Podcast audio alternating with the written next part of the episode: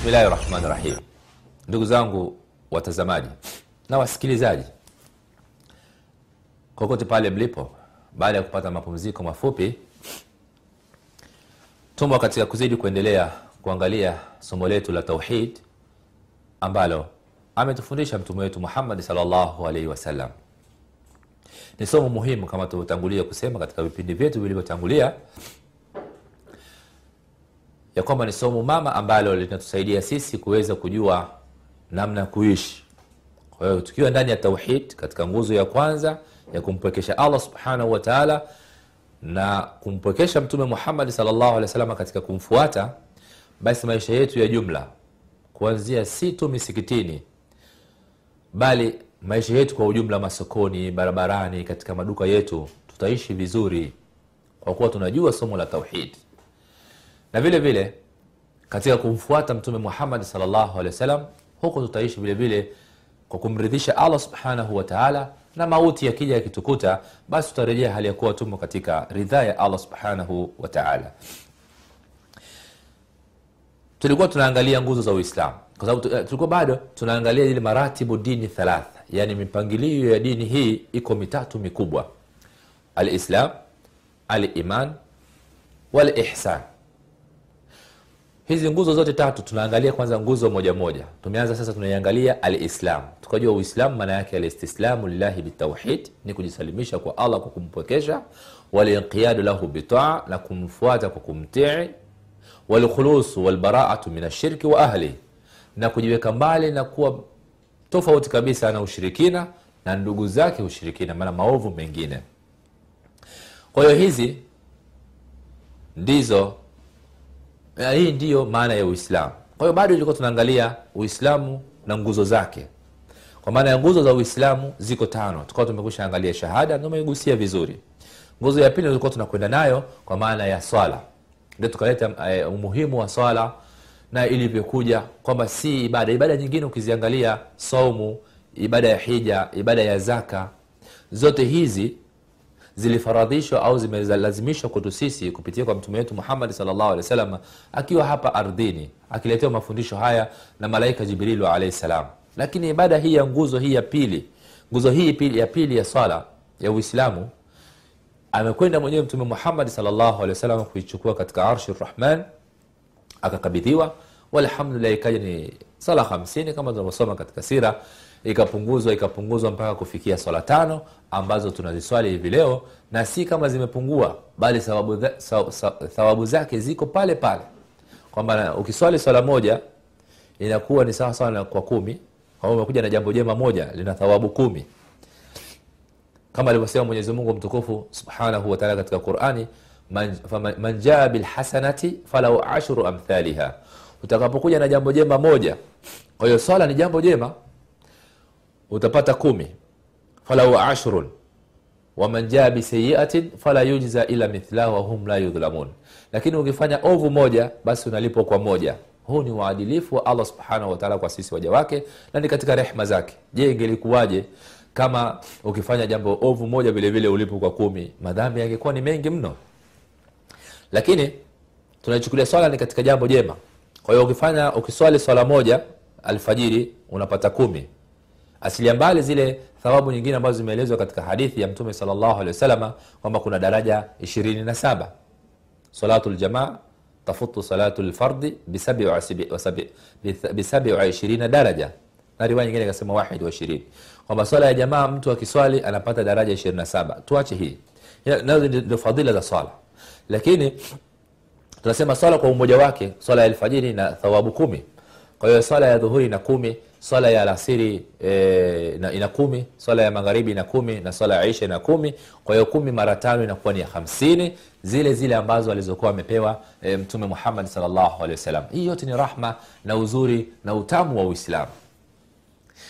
Kwa hiyo nguzo ya pili ya swala ina umuhimu huo na maelezo yake ni kama hivyo tutangulia kueleza na hatari ya kuacha swala zipo riwaya nyingi za hatari ya, mtu kuacha swala. Mtume salllahu kwa mfano anasema atakayeacha swala kipindi kimoja tu.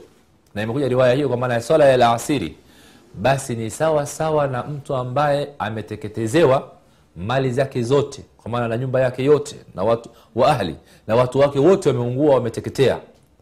Kwa hiyo amekuwa imebaki yeye peke yake pengine na nguo alizozivaa. Mtu huyu mo katika hasara ya kiasi gani na hii ni kuacha kipindi kimoja tu cha swala. Anakuwa mtu amepata hasara ya namna hiyo. Basi ni kuonyesha umuhimu wa swala. Kwa hiyo sote kwa pamoja tuhimizane tutekeleze ibada ya swala tena kwa wakati wake. Na msikitini kwa wanaume kama hana dharura na wanawake waswalie majumbani mwao na wanapata fadhila nyingi zaidi. Wakija misikitini tusiwazuie kama mtume wasallam anavyotufundisha naam hiyo ni nguzo ya pili. Nguzo ya, ya, ya, ya, ya tatu ni zaka zaka hali kadhalika ni miongoni mwa ibada kubwa na imehimizwa lakini imekuwa ina, ina, ina sharti lake ni kwamba ina kiwango maalumu. Na kiwango hiki si mtu wa kawaida anaweza kakifikia mafakiri wengi masikini ni wengi. Kwa hiyo imekuwa kama ni ibada ya hija vile vile. Ibada ya hija na zaka vinataka kufanana kwa maana ya kwamba vinahitaji uwezo. Mtu anapokuwa na uwezo basi wa mali likafikia kiwango maalumu basi anatakiwa atoe zaka na akitoa zaka hii anatakiwa watu watakaopewa zaka ni watu maalumu. Hiyo zaka yenyewe haitolewi kila siku la ina wakati maalumu. Kwa hiyo ni darsa tofauti kabisa ni darasa maalumu linalohitaji mlango wa zaka ili iweze kufahamika. Almuhimu ni nguzo maalum. Zaka inafanana na sadaka lakini mfanano huu haufanani kitaratibu ki, ki, ki, ki kwa maana ya sadaka yenyewe inakuwa haina kiwango maalumu haina wakati maalumu haihitaji mtu maalum. Mwenye senti zake tu mtu amepata shilingi yake e, mia mbili au mia basi atoe shilingi moja katika ile mia aliyoipata.